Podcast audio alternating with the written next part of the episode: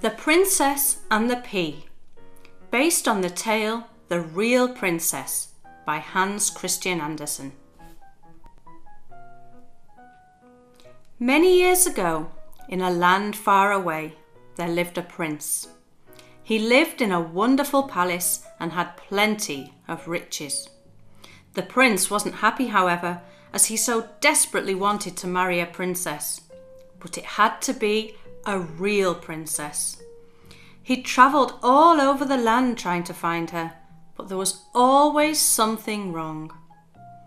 At last he returned to his palace, feeling very sad, for he would so much like to have a real princess in his life. I wish more than anything to meet the princess of my dreams, he sighed, but I'm not sure that I will ever find her. One evening, there was a terrible storm. There was thunder and lightning, and the rain came pouring down in buckets. All at once there was a loud knocking at the door, and the old king, the prince's father, went out himself to open it. There was a girl standing at the door.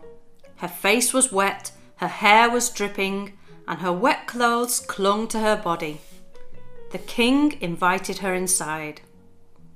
The girl said that she was a real princess and asked for a place to stay for the night. A real princess? thought the queen to herself. We'll soon find out if that's the truth. She went into one of the palace's spare bedrooms and made up a bed for the visitor. She piled up twenty mattresses, one on top of the other, and under the mattress at the very bottom she placed a pea. Only a real princess will feel a pea under all of those mattresses, thought the queen to herself. The next morning at breakfast, the queen asked the princess how she had slept. Oh, very badly indeed, replied the girl.